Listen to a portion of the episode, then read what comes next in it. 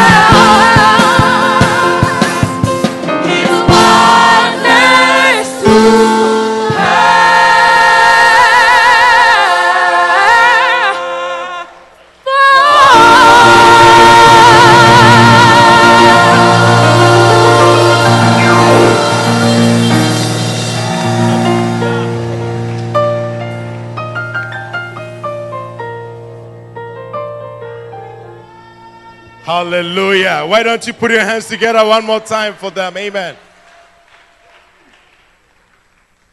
His wonder to perform. Hallelujah.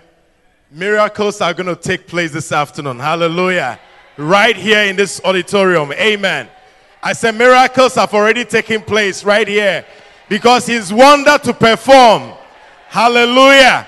He is still in the miracle business. Amen. Put your hands together one more time for the Lord. Amen. Amen. Thank you, Jesus. Hallelujah. The Biggest Losers has a very quick presentation for us this morning. Hallelujah. There's a testimony in the house. And I see your testimony coming shortly. Amen. Let's welcome Brother Sean. Amen. To give us his testimony. Put your hands together and welcome him upstage. Amen. Testimony, testimony, testimony. Testimony, testimony, testimony, testimony, testimony. I needed a house and you gave it to me. I needed Hallelujah. You gave it to me. We serve an awesome God, like uh, we were singing earlier.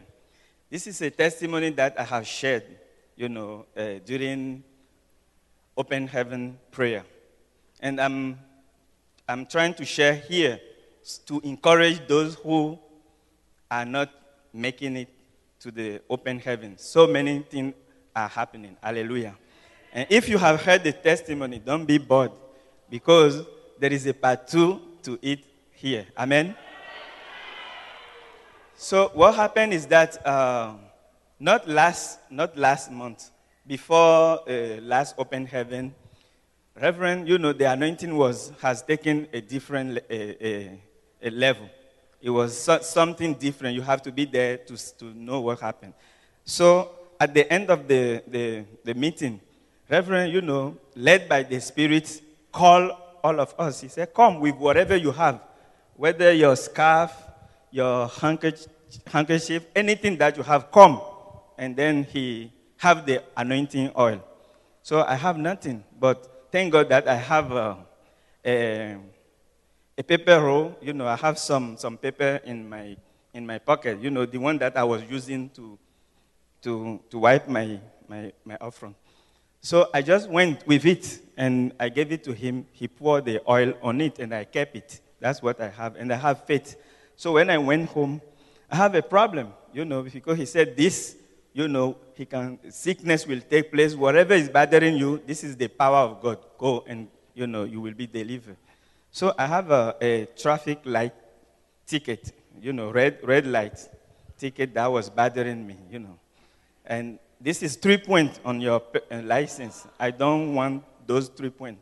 And I've been calling people asking for uh, counsel, counseling. They say I should go to uh, driving school and take a class, and they will, you know, I went there, they say I have to pay sixty dollars. And even when I pay the sixty dollars and I go to D M V, it's not a guarantee. Now I have to send the certificate to my insurance, and they will review and decide. So it's, it's not clear. But every day is bothering me. I don't know what to do. So I, the court day was July fourteenth. So when July fourteenth was coming, I mean, I, I, after the prayer meeting, I took this paper with the oil. It was wet, and I put the ticket in in it like this, and kept it in my wallet to the point that it, this was, you know, where you can see oil on it. When I called them, I just want to postpone the court day because, you know, I don't want the point before renew, renewing my insurance. So I called them, and I said, okay, I have a ticket, and I cannot make it to the, to the court date. I said, give me the ticket like a number. So I gave the ticket number, and they said, this ticket doesn't exist in our record. So I, I told them, I don't understand what you're saying. He said, the ticket has been dismissed. And I said, I don't understand dismissed. He said, the ticket has been canceled.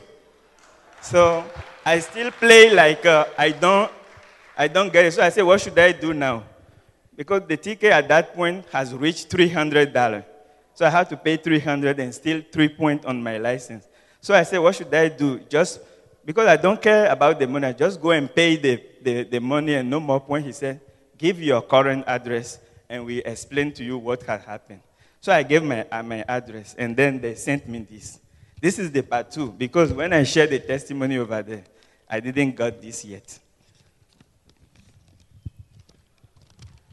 So this, this uh, short notice said, keep this, keep this notice for your record. The ticket shown be- below has been dismissed. No further action is required from you on this charge. Please keep this notice for your record. That's it. That's been, it has been done. Hallelujah. So that's what has happened. You know, we have a servant of God, you know, whose anointing has taken a different turn. And we have to know. Now, this thing, is it, is it biblical? Some may ask, can we please read Acts nineteen, eleven to twelve? N I V. N I V is not a good version, but they got this one right.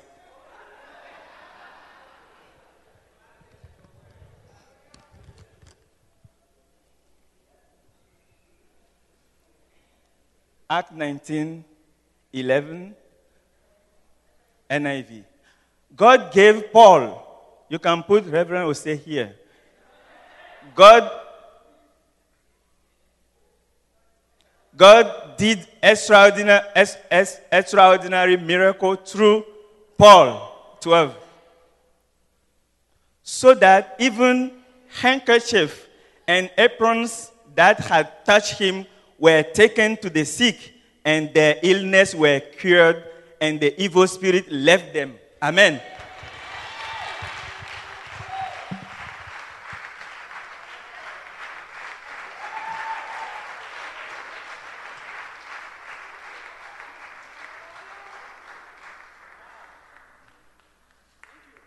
Same yesterday, today, and forevermore. So, so long as the Spirit of God leads me, I'll pray over your handkerchief, I'll pray over your apron, I'll pray over your destiny, so that by that God will write a miracle in your life.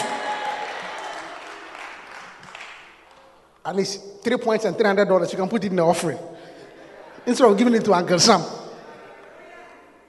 Hallelujah. Yeah. He's a miracle working God. You see, we have to believe God. Amen. All right. Ephesians chapter six, two and three. By the way, the carol dancers are fantastic. I said the carol dancers are fantastic. Wow. Too fantastic. Okay, let's all read Ephesians six, two and three. One to go.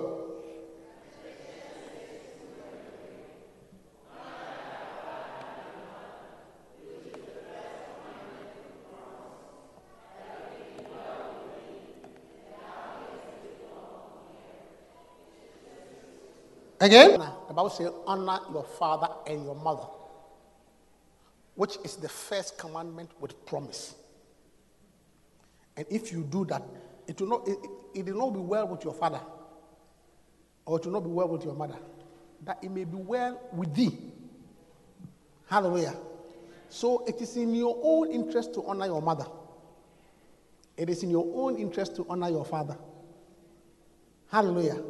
Because the one who gets the benefit is you. Not your mom. Not your dad. Don't think I'm doing it for mom. You are doing it for you. I said, you're not doing it for mom or dad. You are doing it for who? You. Well, I'm doing it for mom. I didn't want to do it, but I'm doing it for mom. You're doing it for you. Because the one that it will be well with is you. And you are the one who will live long on earth. Hallelujah. It means if you want to die early, disobey your parents. Just disobey them, you die quickly. Hallelujah. That, that means live long on the earth. Longevity comes with honoring parents. Hallelujah. And I can understand why God linked, I probably can understand why God linked long life with honoring parents. Because you see, your very existence on earth was through them. You understand what I'm saying? Without them, you will not be on earth.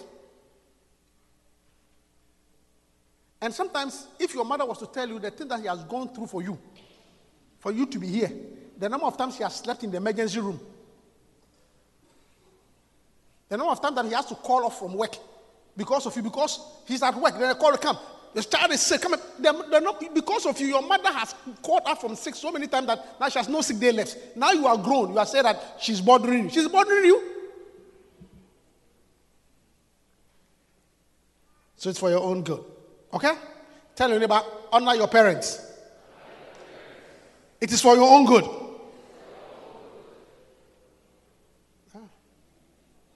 Father and mother must be honored. Honor your pastor. Honor them. It's for your own good. Hallelujah. Because some of you struggle with honoring people. Hallelujah. Honor your pastor. It is for your own good. Honor your shepherd. It's for your own good. Honor any mother or father figure in your life. It is for your own good. Honor your bishop. Honor your prophet. It is for your own good. Hallelujah. Amen. Good.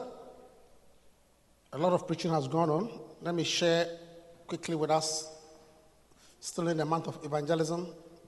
I started speaking. We were talking about um, barrenness, if you remember, right? I said, do you remember talking about barrenness? All right. And uh, I spoke to you about... Um, Causes of barrenness. I cannot go over. Causes of barrenness. And last week, I started speaking to us, all of us, about types of barrenness. Because I was trying to tell that there are so many causes of infertility. Hallelujah. When a couple cannot have a child, there are so many reasons. There are so many reasons why a couple cannot have a child. Hallelujah. Are you here with me? So it is only the primitive, the primitive and the backward society who always think that when a couple cannot have a child, it's the woman's fault. It's primitive, it's backward. So usually you find out that when, because the man cannot have a child, they, they'll bring you another woman. Or they usually send the woman to the clinic. No, no, no. The infertility has to, can come from either the man or the woman. So you need to make the right diagnosis. So don't assume that because they cannot have a child, it's the woman's fault. I don't know where that idea came from. Yes, it's true that a woman may stop having child at a certain age, and a man can have children for forever and ever. Once he's a potent man. My wife was telling me that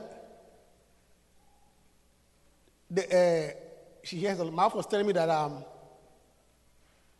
the older women in France are saying that it is. Their argument is that when an older man marries a younger woman, which is going on all the time, including our president and his wife. You saw the picture, the two presidents and their wives. It looks like a swap would have been appropriate.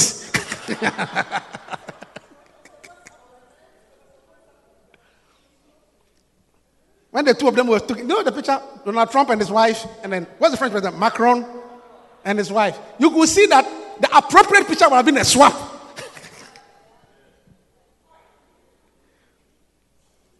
But she was saying that the, the older women in France are saying that ah, the older men are always marrying the young woman. And that one, there's no problem. So how come that a, now that a young man marries an older woman, it's a problem?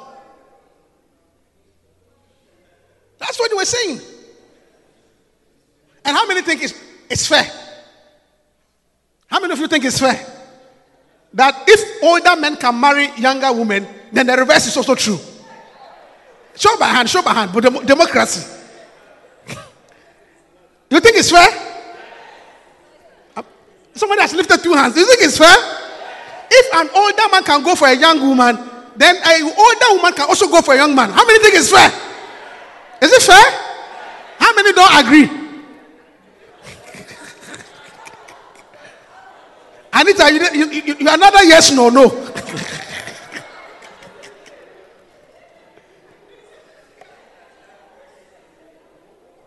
Okay. Do you know? I'll give you the answer. Do you know the answer? I'll give you the answer in the French president's mother's consent. Aaron's mother said, this is the answer. He says she is not in favor of the marriage, because by marrying my son, you are depriving my son of ever having a child. Because an older woman can marry a young woman and have a child, but the reverse does not produce a child.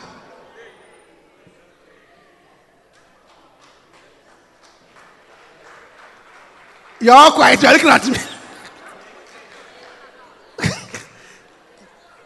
You are taking it to another level. And an a ninety-year-old man can make a twenty-five-year-old woman pregnant. But an eighteen-year-old boy cannot make a fifty-five-year-old woman pregnant. Huh? A miracle. so, so even though it looks, it looks fair, it's not natural. It looks fair, but it's not natural. So those of you who are always calling for equal rights,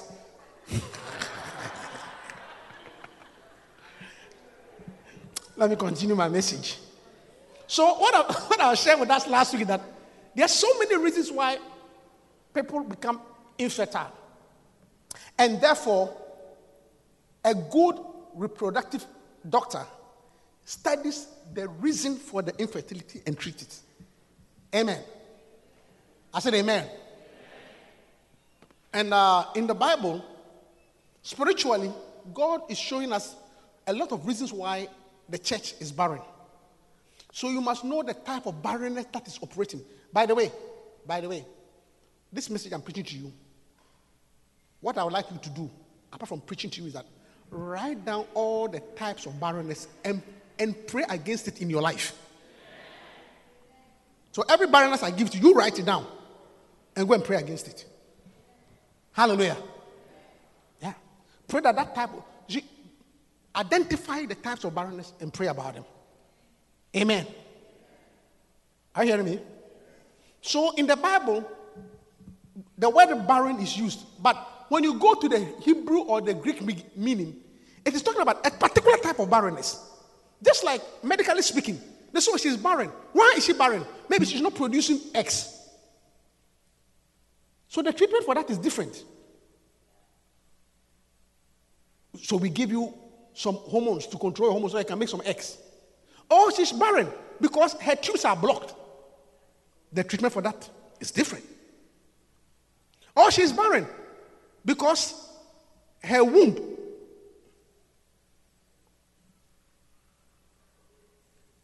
has what? A lot of.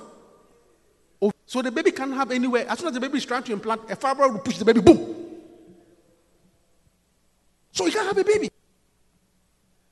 Or her womb is blocked because instead of being in between the uterus, so the, the uterus is not smooth, it is something dipping inside. To be like this. I mean, like this. But hers is inverted. So, so, to, to, to, so if the person has a womb already and it's inverted, so either you, if you can correct it, which most people will not bother, to change her position during sex. Because by doing turning her body, she positions herself the right way. So if she's a stiff woman who's not willing to turn, she cannot have the...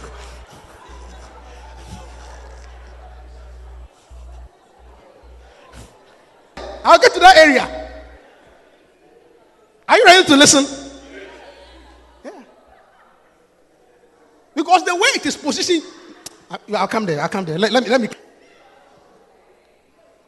So in the same way, biblically speaking, the Bible talks about types of barrenness. And the first form of barrenness I spoke to you about is the, the barrenness of Akar. Hallelujah. I don't want to go over it. But in, in, in, in Genesis twenty-five twenty-one,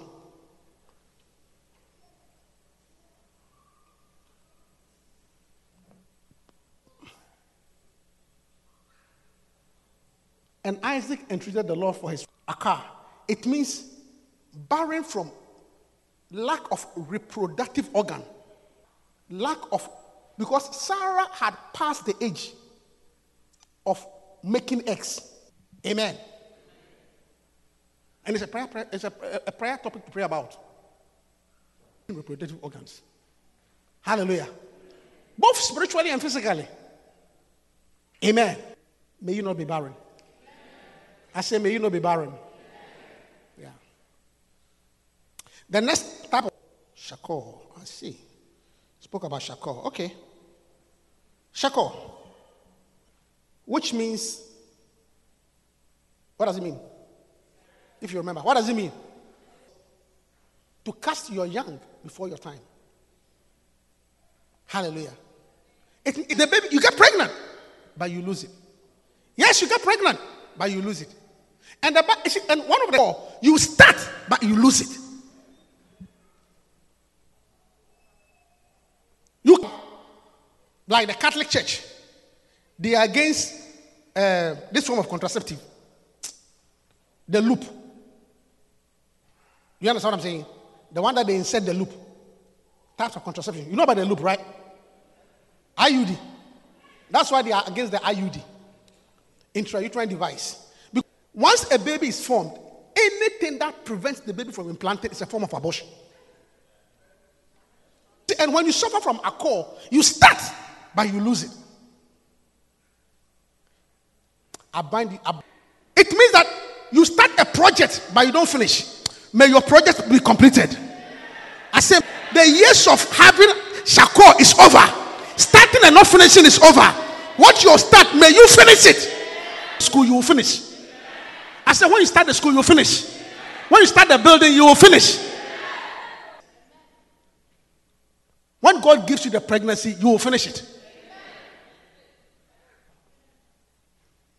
Bind the spirit of abortion and prematurity. Hallelujah.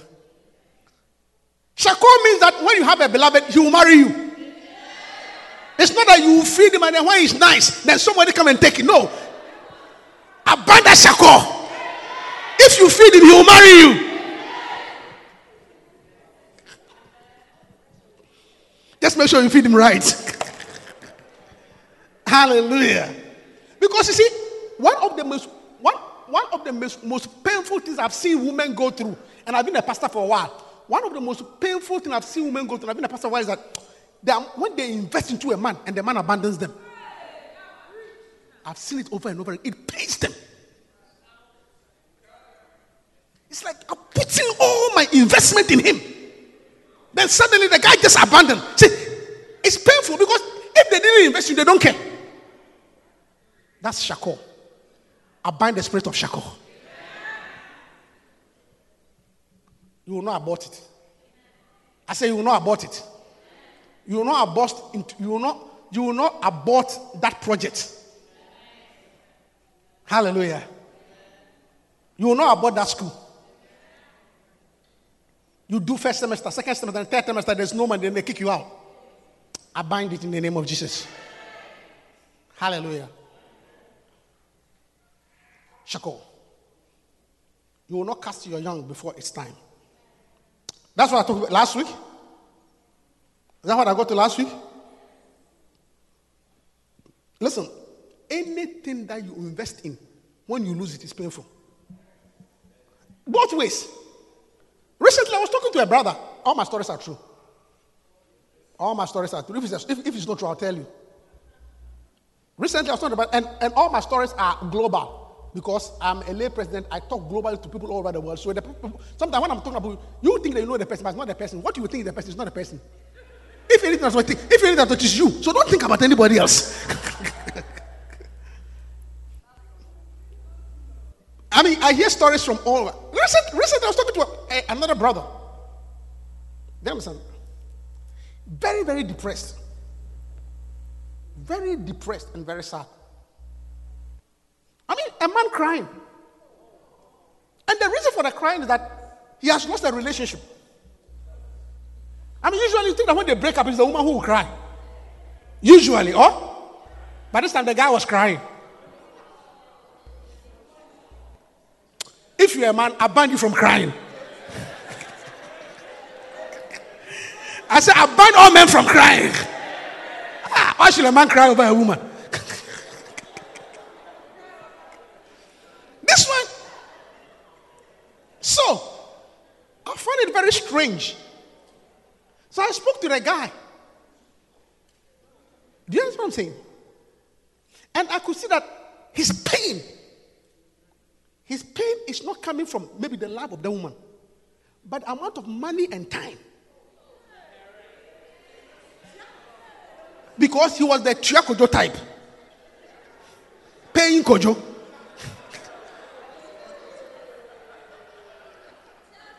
I'm telling them. And as so as I was talking to him, and he began to tell me how much he has invested.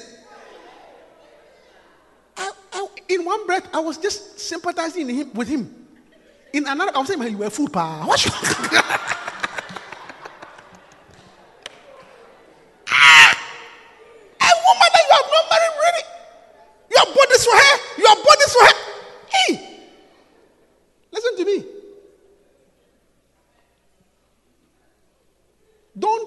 young people, don't try to win a woman's love with money. Never.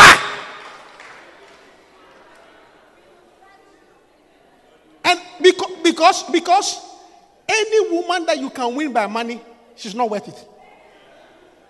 Because the Bible said that the precious woman, her price is far above rubies. So if you can buy her with dollars, she's cheap. Don't go for it. Yeah.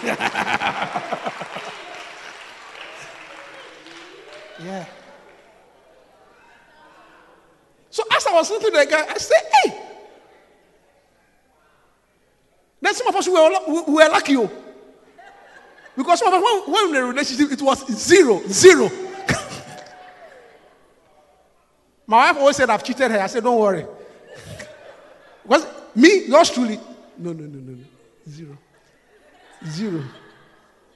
Ah, now bought this one. Damn, you buy cars here and there, little, little things. But some of the young people, the money they are paying, I say, hey. So I could see where, so the pain was from what he has put into it.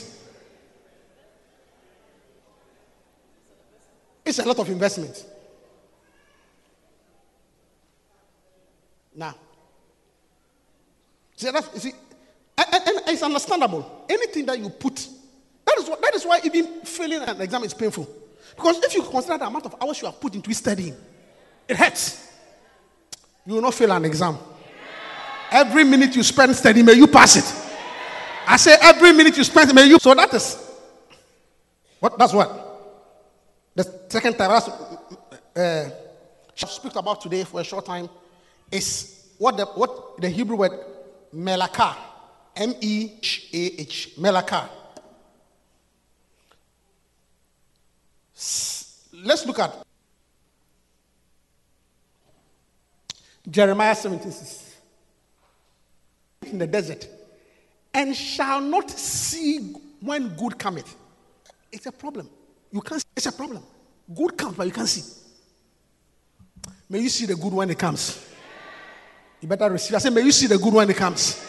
He said, and shall not see good when it cometh, but shall inhabit the parched places in the wilderness, in a salt land and not inhabited.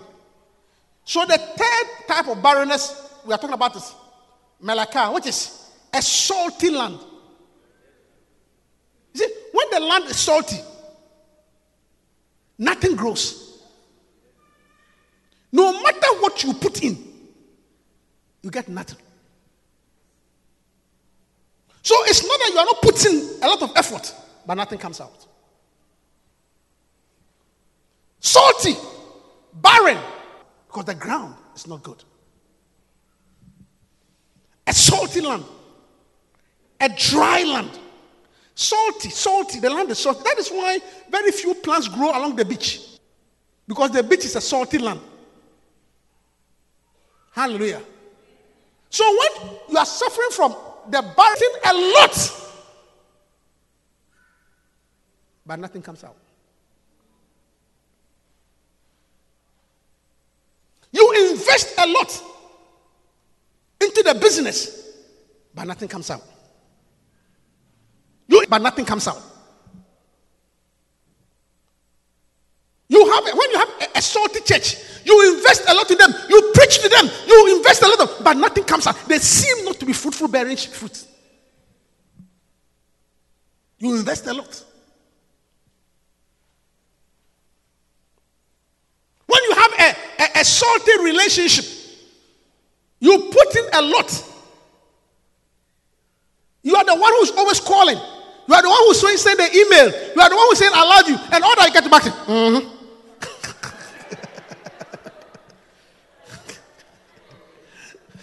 All that you get back is what? Mm-hmm. When you pick up the phone, you talk. Oh, hey, how was your day? Hey, I love you. Hey, how did you talk? Talk. Don't you have anything to say? Mm-hmm.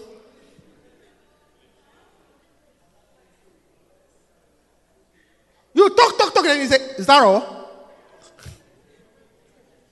You are trying to make it work. But it doesn't work. You put in a lot. But you get nothing. May God deliver you from sowing in a salty land. May God deliver you from a Melaka investment. A business that you pump in a lot, but get nothing out of it. That you pump in so much money into the business. And every day you get one call after the other. And some people are Malakai people. They are, they are Malakai human beings.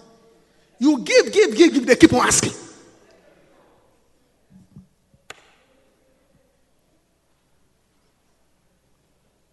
You took care of them when they were young. Now they are grown and they have children. They don't want you to take care of their children. When would you stop?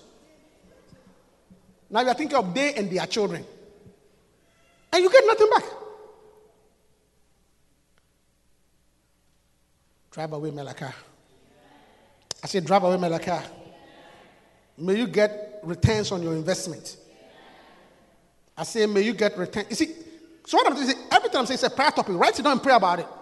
Pray that, Lord, may my land not be salty. When I invest, may I see my growth. May my church not be salty. That's my prayer. When I preach to you, I expect you to bear fruit. If I preach, I preach, and you don't bear fruit, then you have become a salted land. Then so I pray. So I have to pray that my church does not become a salted land. When I when I fruit, hallelujah. Dry, salty land, salty land, hallelujah. Yeah. Salty. The land is salty. Yeah. These are all spiritual things. Just in case you don't know. May God make your land fertile. Remove the saltiness out of it. But a similar word, a similar condition is in Proverbs, Proverbs thirty sixteen, which is another word, austere. It's not different from Malachi. Malachi means salty. Austere means dry. Proverbs thirty sixteen. The grave and the barren womb. The word here barren is dry. This is the word austere. The word barren means austere. The grave and the barren womb. The earth that is not filled with water. And the fire, you see, the earth that is not filled with water. And the fire that saith it is not enough. It's talking about th- things that are similar. Things that are similar. The grave and the barren womb. The grave has never said it is enough. I have never seen a dead body go on the ground and the body and the ground rejects it. So it means the grave is never full. The grave is never satisfied. I have not seen somebody being buried. Then when they put the person in the ground, the ground says, ah, enough, come out. Even if there's another body there and you put one on top of it, the grave will take it. Hmm. And when you are dealing with anosia, every day, they, you see, any relationship that every day you are pumping, you are pumping, you are pumping, and it seems not to be enough.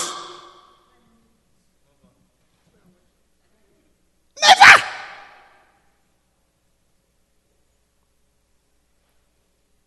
Every day there's a phone call. Today there's a phone call. The, uh, the roof is broken. You fix it. Next year there's a phone call. This child is going to school. You pay it. And two years there's another phone call. Every day it's like it's never full. When will you people be satisfied?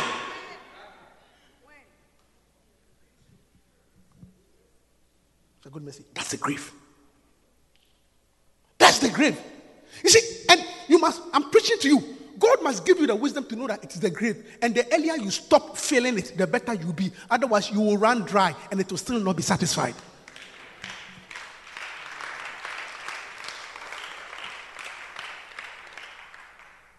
Hallelujah. Because if you know it's a grave, you won't bother.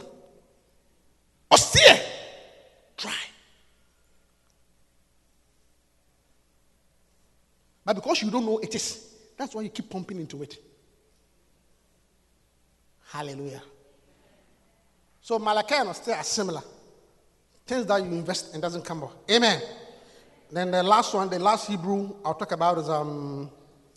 The last Hebrew is the, is the word, um, no, I spoke to you about, no, no, uh, the, the, Tsiyah, um, sorry, I gave you the wrong scripture. A dry land, Isaiah forty-one eighteen. That's similar to Melaka.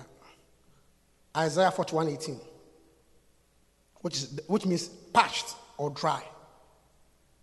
Parched or dry.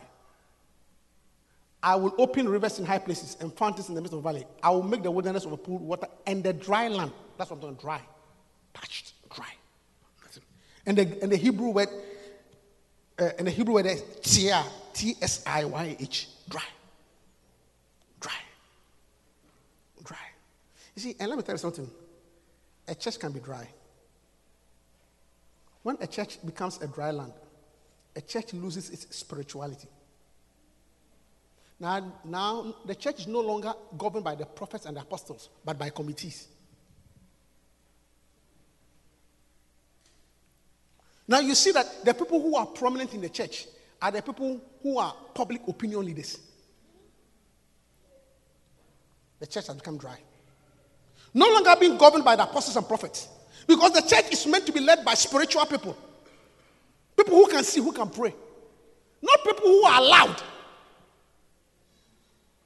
And when the church moves into being governed by board of directors, governors, and, I mean, loud people, prominent people in the society, the church has entered into a form of a dry land. That is why, if you are a leader or a pastor, make sure that you have a good relationship with God and you hear from God, not from people. There are a lot of times that people say, Reverend, we can do this. I think we should do this. I listen to them. But, you know, not that I don't listen to you, but I listen to you. But you see, the fact that I listen to you doesn't mean that I'm, I'm supposed to do it. So don't come and tell me that when you talk to me, you don't listen. Yes, I don't listen because you are not God. That's why I won't listen to you. Because if I listen to you, the church of God will die. So yes, I can listen to you. Because in the matter of counsel, there's safety. But don't say that because what you, I, I didn't, no, no, no. I am not supposed to listen to you. Bishop does not listen to us. He listens to God. You must listen to the voice of God. If you, you must be led by the Spirit of God. A church is supposed to be led by the Spirit of God, not opinion leaders.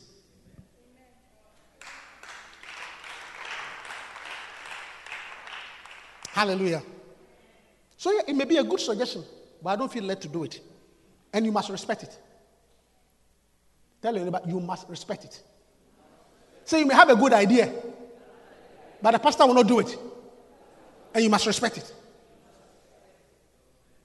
That's what they mean. Hallelujah. Because you see, suddenly the church loses its productivity because it's dry. Hallelujah.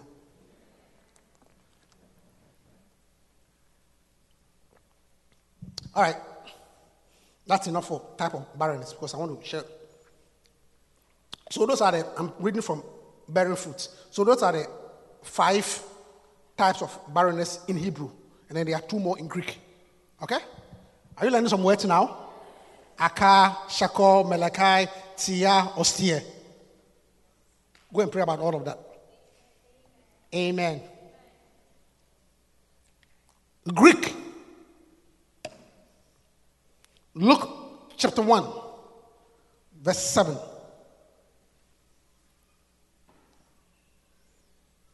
Luke one seven. Talking about Elizabeth and John.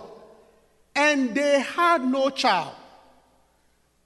because that Elizabeth was barren, and they were both stricken. Elizabeth was what? I said Elizabeth was what?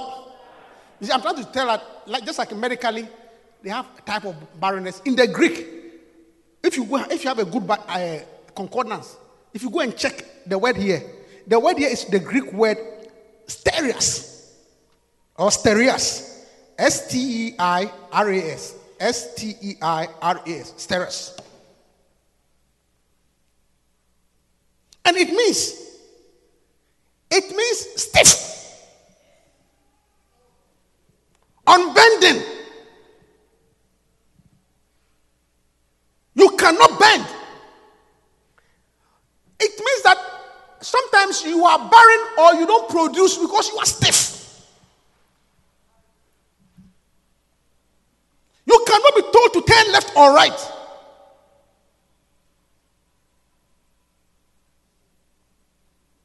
So, it means your productivity or your being productive comes if you can learn to be a little bit flexible. Hmm. Stereous.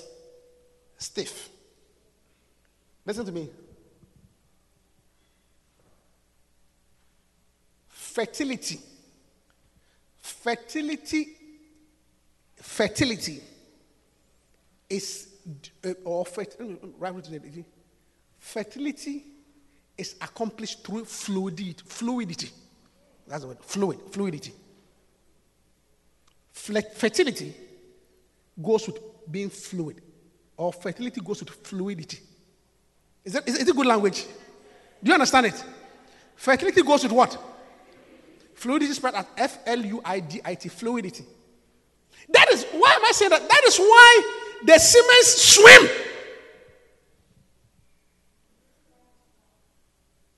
For you, to, that's why the semen they swim. That is why when you ejaculate, a pill does not come out, but water comes out.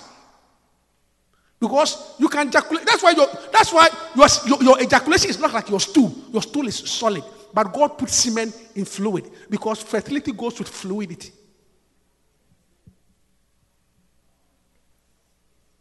Hmm. So if you want to be fertile, then you need fluid. So without a fluid, for the thirty million sperm to swim in it, you will not get there.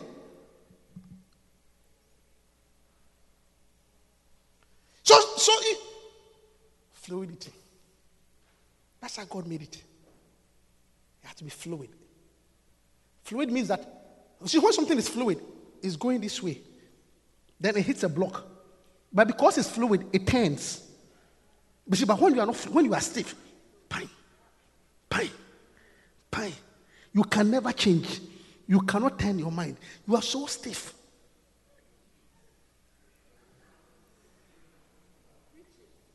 Preach it. That's why you are not productive. That's why you are not productive. That is why I, I that's why I'm going back to what I said. Stiffness. Because sometimes, look, if you are above eighty and you are married, when you go home, go and Google positions for optimal conception. If you are eighteen and you are married, when you go home, Google positions to make a, uh, sexual positions to enhance pregnancy. And you can see that if you are stiff, you are not likely to be. Hmm. Most gynecologists will tell you that. Shall I continue? Shall I continue? Can you handle it? Yeah. They'll tell you. Because, for example, like I'm saying, if your uterus, if your womb is antiverted, it means that you cannot get pregnant by the missionary position. I'm teaching, right? So this year, hey, Kwajo, it will work. The missionary position will not work. It means that you must learn to go from behind, antiverted.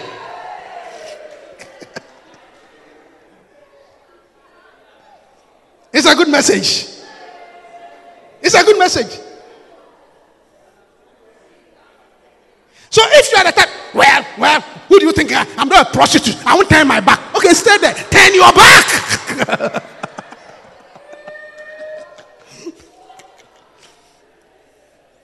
Don't be stiff.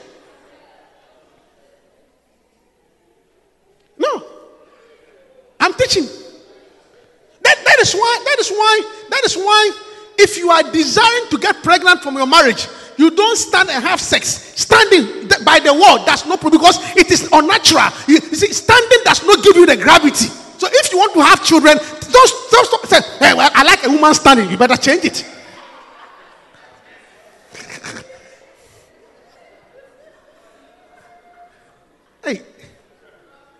I'm preaching.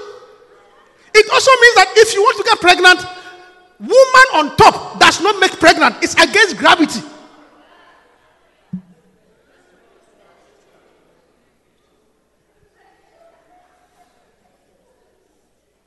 Hey, it's a deep message.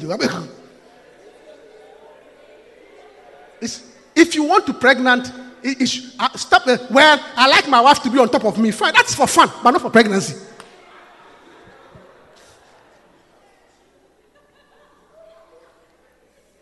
So it depends on your aim. Or for that matter, for that matter, if you want to be pregnant, then it is recommended gynecologically that after having sex, you lie down for another five, ten minutes for the things to swim and go. So this time after, have you finished? You see.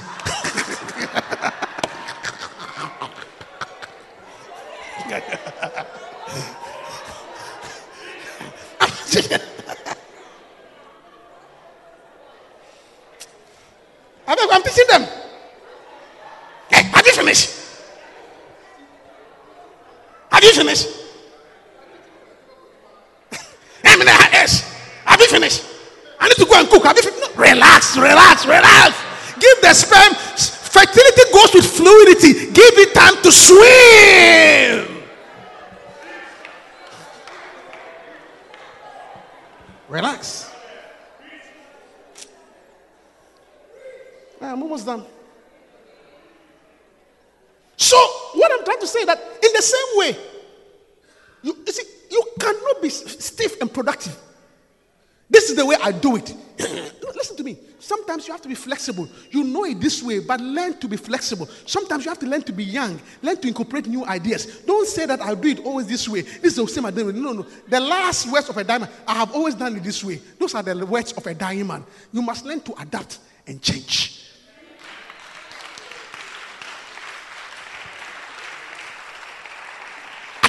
And change. Variety. Fluid. Don't be this. Well, this, this is the way it's done.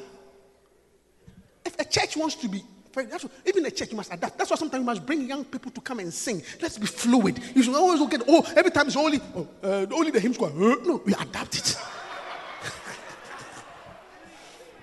You bring young people, you bring old people. Let's be fluid.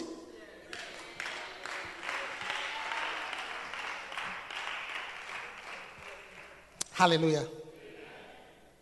Tell them about, don't be stiff. Say, be flexible. Say, listen to new ideas. Try new things. And if it's your wife, say, try new positions. Make sure the person is your wife.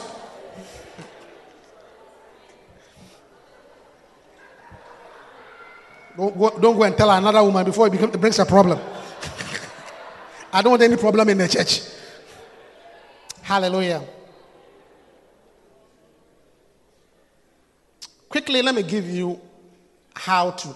So I'll give you the, the last one is uh, similar, but I won't talk about it now because I want to, I want to just get onto this point and we close. Okay. The last one I'll talk about is how to overcome barrenness practically. Practical ways of fighting barrenness. Hallelujah. Do you want to know? Yeah. to fight. Uh, let's look at Genesis chapter sixteen, verses one to four. Genesis sixteen, one to four. Now, Sarai, Abraham's wife, bare him no children. Okay, she was barren, Akar. And she had a handmaid, an Egyptian, whose name was Hagar, or Hagar. Verse two. And Sarai said unto Abram, Behold now, the Lord hath restrained me from bearing. I pray thee, go in unto my maid. It may be that I may obtain children by her. And Abraham hearkened unto them. Which man will not listen to this voice? Which man will not listen to such a command?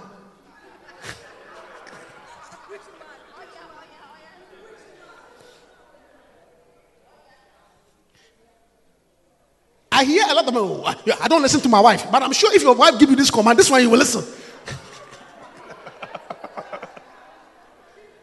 This one you will say, blessed be thy advice. And Abraham hearkened to the voice of Sarai. And Sarai, Abraham's wife, took Hagar, her maid, the Egyptian, after Abraham had dwelt ten years in the land of Canaan, and gave her to her husband, Abraham, to be his wife. He gave Abraham to be what? I want to do so Abraham did not rape Hagar. Sarah was the one who said, marry her. So Hagar became a legal second wife because of Sarah. So in this case, Abraham did no wrong.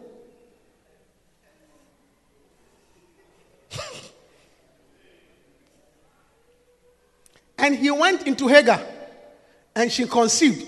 And when she saw that she had conceived, her mistress, you know, see, this is what I was sharing with the men's fellowship sometimes. You know, yesterday we had a nice men's meeting. Some of you didn't come, but next time you should all come. It was powerful. Listen, be careful to obey your wife. Huh? I say be careful. You are not at the men's meeting, so I can't say all. But be very careful. Love your wife, listen to her, but be careful. In the sense that, in, in, in the sense that when you listen to her and the trouble comes, she will say. Abraham was sitting here somewhere. You know, Sarah said, go and marry. Sleep with her. Now Abraham obeyed. Now the pro- trouble comes. Okay, I, I don't like that. A lot of wives, when you obey them and the thing comes, they will tell you that, aren't you the man? You're supposed to have known better.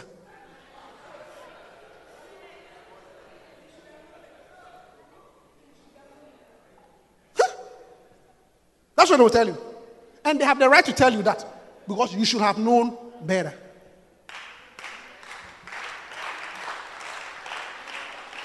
Yeah. So obey. Love them. Discuss with them. But don't let them take the lead. Because that's not how God intended it. If you do that and the trouble comes, if the trouble comes, you can't. Don't try to blame your wife if the house is not working. Well, well, it was your idea. It was. It has never and it will never be her idea. Even though she suggested it, it is still your idea.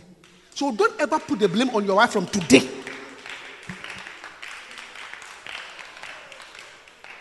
Oh, yeah, she's stubborn. It's her problem. She doesn't listen. Listen to whether she's stubborn, she doesn't listen. It is still your fault, man.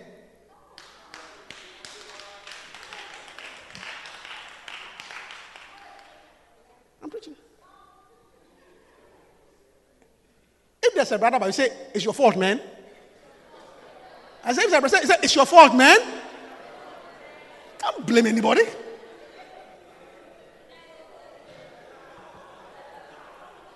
That was what, that was what, you see, that, that is what Adam was trying to do. Adam was trying to be smart.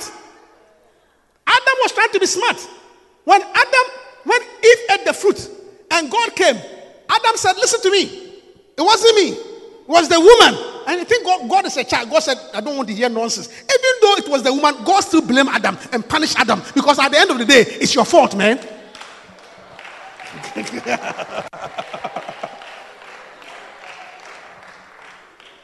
At the end of the day, it's your fault, man.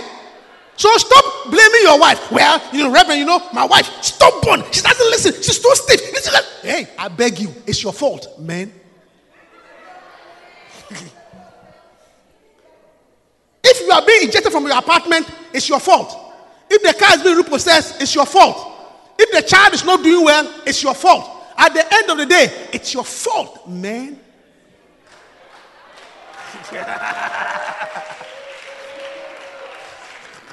I'm preaching. So don't think that you can blame your wife before me and I'll accept it. God did not accept it. I don't accept it. It's your fault, man.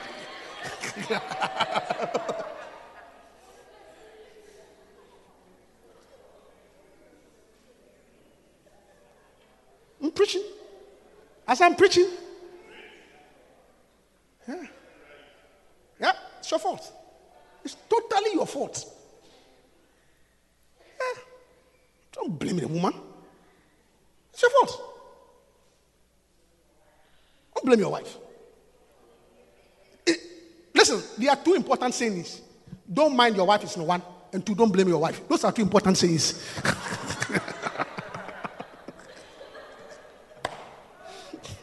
Hey, let me continue my message. Hallelujah. So, how do you, here we see a type of barrenness. And how do you fight barrenness? Number one, Sarah was barren. And Sarah tried to solve the barrenness problem by passing on to somebody else.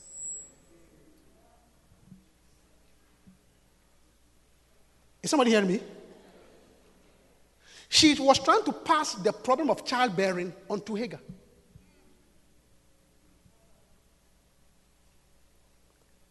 So, what I am sharing with you this morning, do not transfer the most important thing to somebody else. If you want to be fruitful, deal with the important thing to yourself. Don't pass it on.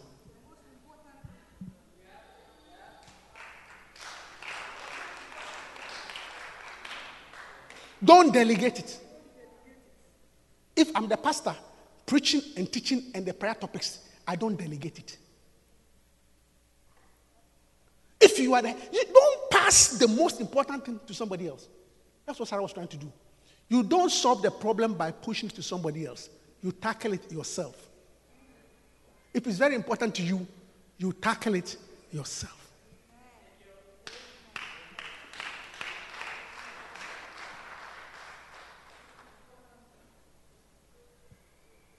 The children's school is important. You don't push it to your wife. Well, I don't have time. You search the school and see which school this is good. Tackle it yourself. Spend some. I'm busy. You are busy? Come sit home. Let's find the school school district and you make a decision. Don't te- don't pass that one to the child. And then when the child's not doing school, you see, you know, man, it's your fault. It's your fault.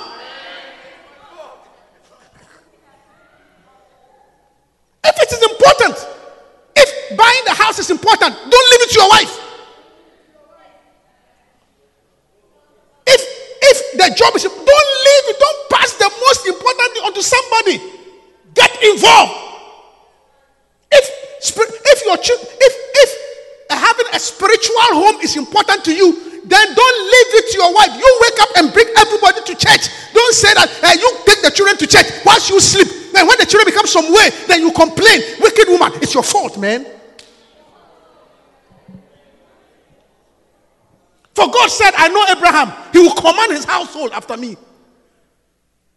A lot of men, I'm preaching, I don't care how you look at me. A lot of men are lazy. They push the responsibility on the woman and then they turn around and complain, Reverend, my wife does not listen. Shut up. It's your fault, man.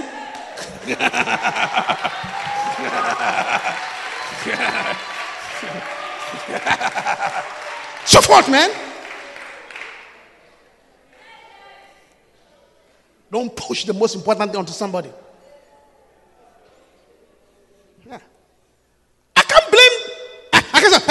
your, it's, it's your fault uh, that nobody's in church. Uh, uh, uh, uh, uh, uh, Eugene, listen, you people are, you are not trying. Yeah, that, that, that. Look, if the church is not doing well, it's my fault, man. I can't pass it on anybody.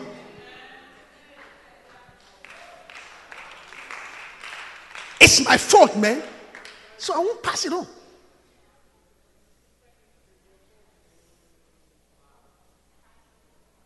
Deal with it. Don't give it to Hagar. Anything important in the home, you are absent. What kind of man is it?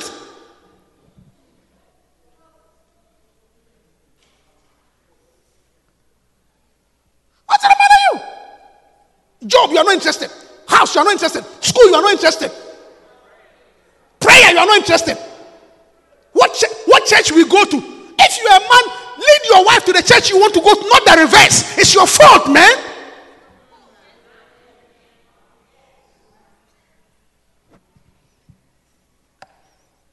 Hey, hmm. I bet the place is hot, too.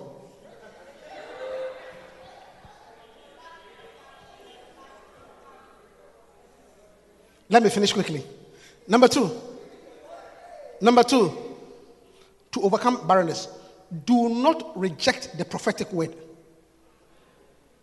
I say, do not reject the prophetic word. Genesis eighteen twelve. Genesis eighteen twelve. Therefore, Sarah laughed within herself. Sarah laughed. When the angel said you can have, have a baby, Sarah laughed within herself, saying, after I have waxed old and, and uh, old, shall I have pleasure? My Lord being also old. He, he laughed. Let me tell you something. If you want to do well, you have to believe in the prophet. You have to believe in the supernatural. Believe in the word of God. When, believe in the word of the prophet. Don't laugh at prophecy.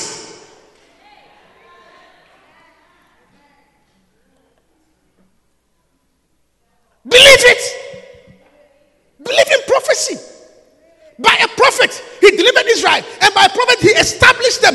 Believe in the prophet. Believe in your man of God. Believe in the Lord your God. You shall be established. Believe in his prophet. You shall prosper. You need the prophetic component to do well. Don't laugh at it.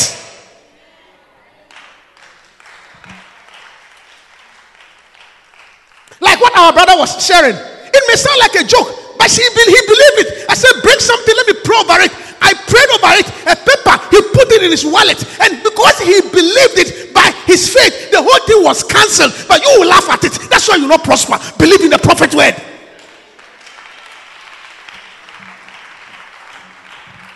You laugh at it. Anything spiritual, you laugh at it. Believe in the prophetic word. When prayer is prayed for, you believe it. My daughter, believe, every time I pray for you, believe it. Every time, believe it. And you become fruitful. Every time, Tasha, believe it. And you become fruitful. She took the cloth to an exam room. She believed it. Believe it. Don't despise prophecy. When the man of God is under the unction, is pre- believe it. Bring the oil. He says, is anybody sick amongst you? Let him call for the elders of the church. Let them pray over him. Anointing him with oil and the prayer of faith will heal the sick. So it's up to you whether you believe. If you are sick, you come to the Reverend. I don't feel well. This is my oil. Can you provide for me so that I will apply it and believe it and you shall be healed? Believe in the prophets. Don't laugh at it. Because a lot of spiritual things are funny. I say a lot of spiritual things are what? Funny. You can laugh at it. But you laugh at it to your own doom. You scorn at it to your own doom. Like the governor on whom the Lord leads. He said, is it possible? Can, if God really opens the heavens, uh, can, can this is not possible? And he scorned at it. And Elisha told him, you will see of it, but you will die. And the following day, he saw it and he died. When you laugh at the prophecy, you will look at it and you will die. Believe in it. Don't laugh. Hallelujah. I said hallelujah. And then the, the part, the third final one I will talk about today is take, take practical steps that leads to fruitfulness, even if it looks unusual. Take practical steps. Genesis twenty-one, two and three.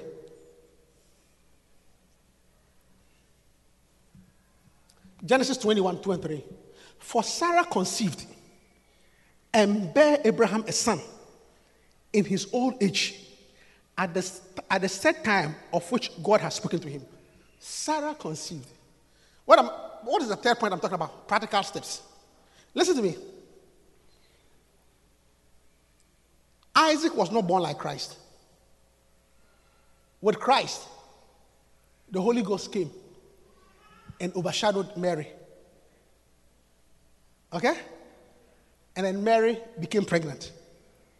But with Isaac, when the prophecy came that you shall bear a child, it means that Sarah has to go and lie down.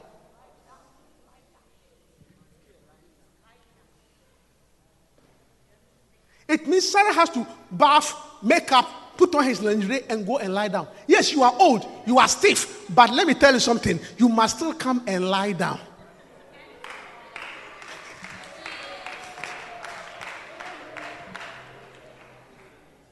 And Abraham, as old as he was, has to dress, get ready, and go. So what am I trying to say? Even though it was prophetic, it was supernatural, you needed the practical part to make it happen. Yes, we are praying over you, we are promising, but do the practical things, the practical things.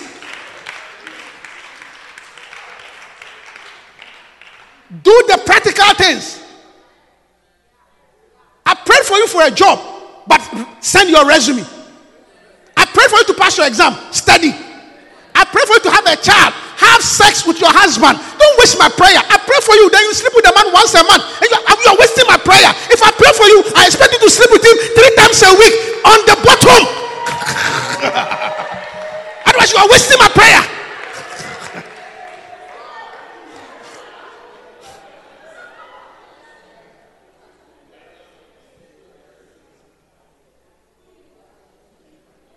I always tell couple. It has been shown that the most fertile time of the day is early in the morning. So if I prayed for you, then I cancel you. No, well, Reverend, I'm working at night. No, no, then change your schedule and work in the morning so that my prayer will be effective.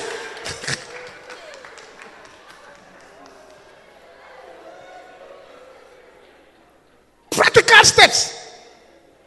Sarah had to do the practical thing. Study. Send your resume.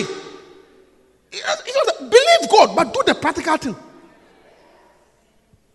Do your little research. Practical. Practical.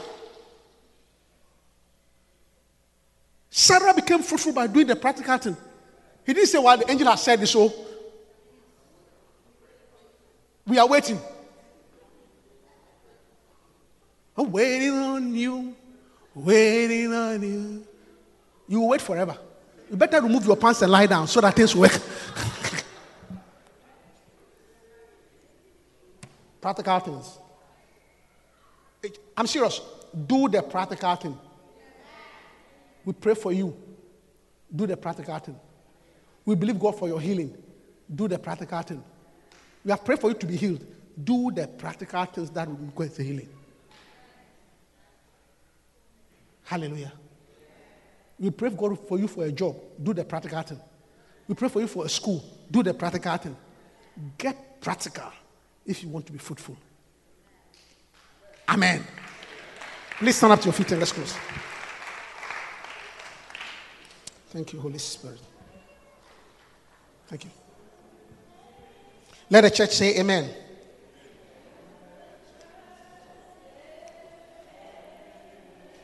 For God has spoken. Oh,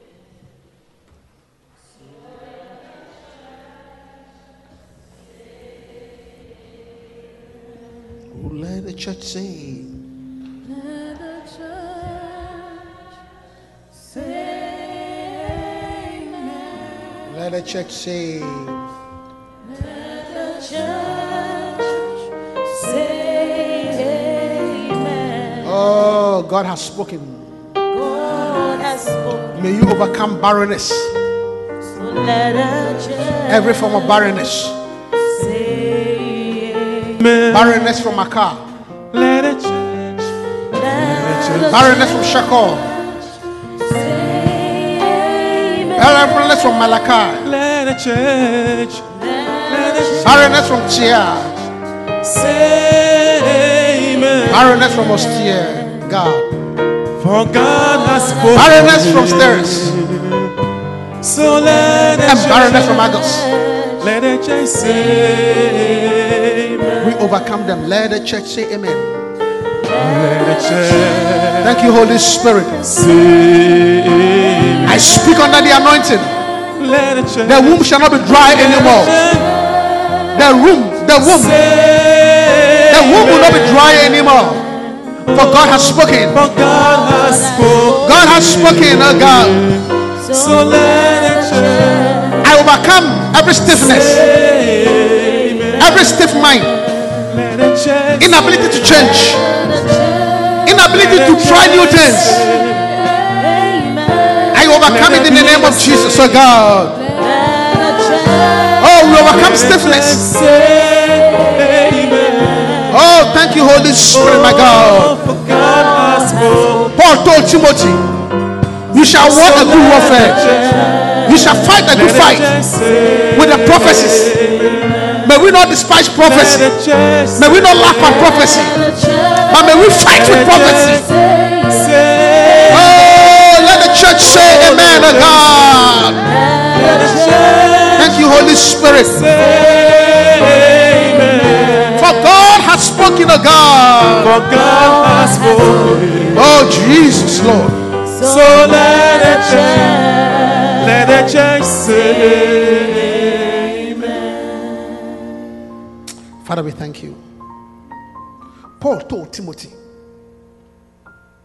fight with the prophecies that was given to you by the laying of hands. Lord, may we not despise the prophecies. May we not laugh at the prophecies. But may we use the prophecies as a weapon to fight. In the name of Jesus. The prophecy that came our way, may we not laugh at it. But may we fight with it. In the name of Jesus. In the name of Jesus. In the name of Jesus. Let the dry womb be re- reversed. Let the barren womb become fertile. That which had been stiff and unyielding, may it bend, may it become flexible. In the name of Jesus. Thank you, Holy Spirit. With every eye closed and every head bowed. You are here this morning. You are not born again. You see, you cannot be stiff forever. You cannot be set in your ways. You know? Laugh. Every time you hear things about God, you laugh. You are stiff. But let me tell you something. It's time to accept God. It's time to accept Jesus Christ as your personal Savior. It's time to change your life. You cannot go that way forever. So this morning, you have led your own life. You don't know Jesus Christ as your personal Savior. You are not sure whether you go to heaven or hell when you die. I beseech you by the mercies of God that God sent his son to die for you. And today, if you accept him, you shall be saved. Look, heaven is real, hell is real. Believe in the Lord your God. Accept Jesus Christ so that you go to heaven. For nothing at all, you are guaranteed of heaven. Thank you, Holy Spirit. You want to live a Christian life, you want to be born again. You want to be called a child of God, then you must be born again. If you believe in your heart and you confess with your mouth, you shall be saved. So for a few minutes, for a few minutes, with every eye closed and every head bowed, you want to become a child of God. You want to be born again.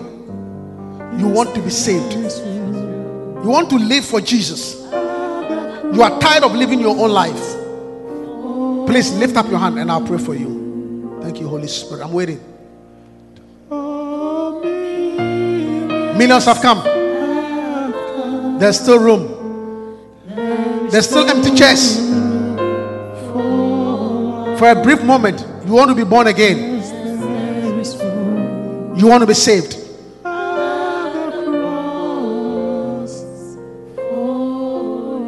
Father, we thank you for salvation. Let none here perish. May everybody here come to know the saving knowledge of Christ. And I thank you for as many as are saved. In Jesus' name I pray. Amen. Put your hand together for the Lord and be seated.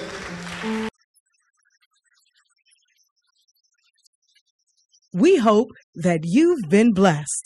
Come join us for any of our services. Contact us on l c i dot new york at gmail dot com and visit us on the web at w w w dot l c i manhattan dot com.